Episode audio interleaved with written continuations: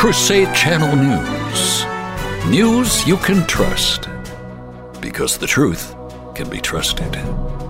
From the Crusade Channel News Desk, here's Janet Huxley. Good morning, Crusaders. Welcome to Tuesday, June 6th, 2023. I'm Janet Huxley at the Crusade Channel News Desk, live from the Dothan Farm and Ranch south of Kansas City, Missouri. This newscast is brought to you by the Founders Trade and Post, featuring our very own gourmet coffee, Capuchin Dark Roast, in whole bean and fresh ground. Start your morning like a crusader with a fresh brewed cup of Capuchin Dark Roast coffee, available at mikechurch.com forward slash shop. Here's what to listen for this hour China is scaling back spending in Southeast Asia. Ex FBI agent to Newsmax, FBI document on alleged Biden bribe concerning for every American. House Republicans request an interview with ICE official on decreased deportations, and scientists expand search for signs of intelligent alien life.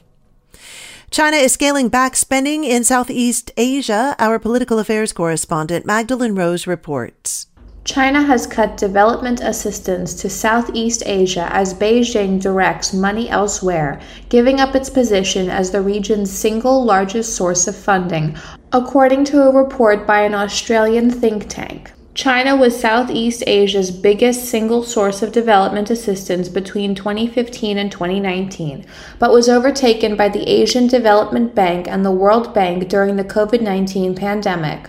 The Lowy Institute said in the report released on Sunday, China's contribution to the region fell from 7.6 billion in 2015 to 3.9 billion in 2021 according to the Sydney-based Lowy Institute. Although China remains a massive threat to the United States on multiple fronts, it's important to remember that there are many ways in which China has fallen in recent years, one of which is the fact that their population continues to struggle. So, them scaling back spending in Southeast Asia may be indicative of them realigning their priorities to better serve China. For the Crusade Channel, I'm political affairs correspondent Magdalene Rose. A subpoena document reportedly alleging Joe Biden, while he was vice president, was involved in a $5 million bribery scheme with a foreign national is something that should concern every American. Former FBI agent Kyle Seraphin said Monday.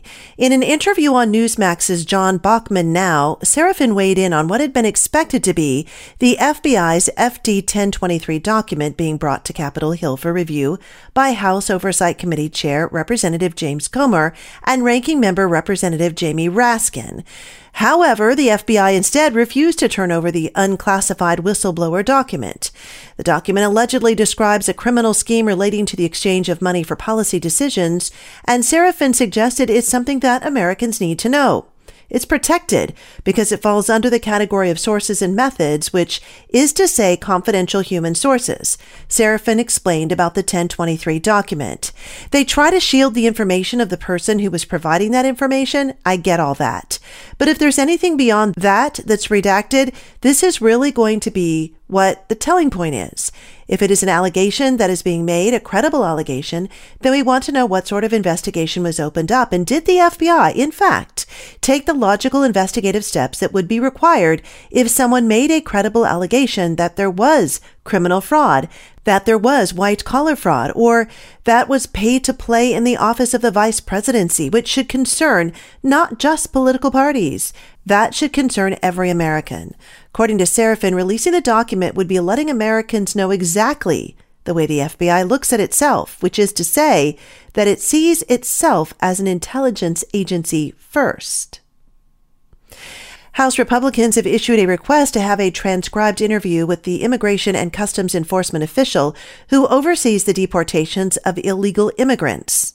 Judiciary Committee Chairman Jim Jordan and Subcommittee on Immigration Integrity, Security, and Enforcement Chairman Tom McClintock issued the formal request on June the 5th to the Deputy Executive Associate Director of Enforcement and Removal Operations at ICE.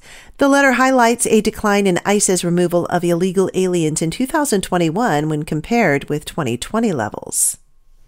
Our quote of the day private prayer is like straw scattered here and there. If you set it on fire, it makes a lot of little flames, but gather these straws into a bundle and light them, and you get a mighty fire rising like a column into the sky. Public prayer is like that. St. John Vianney. And coming up, our saint of the day, he founded an order that included combating heresies of the Blessed Sacrament. You're listening to Crusade Channel News. All right, folks, listen up. This June, just don't do it. Don't drink the fake thing and let Anheuser-Busch drown in Lake Tranny. And for extra credit, celebrate Humility Month and our Lord's Sacred Heart with our Celebrate Humility Month kit. Here's what you get a yard sign, window stickers, the Humility of Heart paperback book, and Litany of Humility prayer all in one box. Get your kit today at humilityofheart.com and celebrate the Sacred Heart and not, you know, that other thing this June. Our saint of the day is Saint Norbert. In the 12th century, in the French region of Premontre, Saint Norbert founded his religious order known as the Premonstratensians or the Norbertines. His founding of the order was a monumental task combating rampant heresies, particularly regarding the Blessed Sacrament, revitalizing many of the faithful who had grown indifferent and dissolute, plus effecting peace and reconciliation among enemies. Norbert entertained no pretensions about his own ability to accomplish these multiple things. Even with the aid of a number of men who joined his order, he realized nothing could be effectively done without God's power. Finding this help, especially in devotion to the Blessed Sacrament, he and his Norbertines praised God for success in converting heretics, reconciling numerous enemies, and rebuilding faith in indifferent believers. Many of them lived in central houses during the week and served in parishes on the weekends. Reluctantly, Norbert became Archbishop of Magdeburg in central Germany, a territory half pagan and half Christian. In this position, he zealously and courageously continued his work for the church until his death on June the 6th, 1134.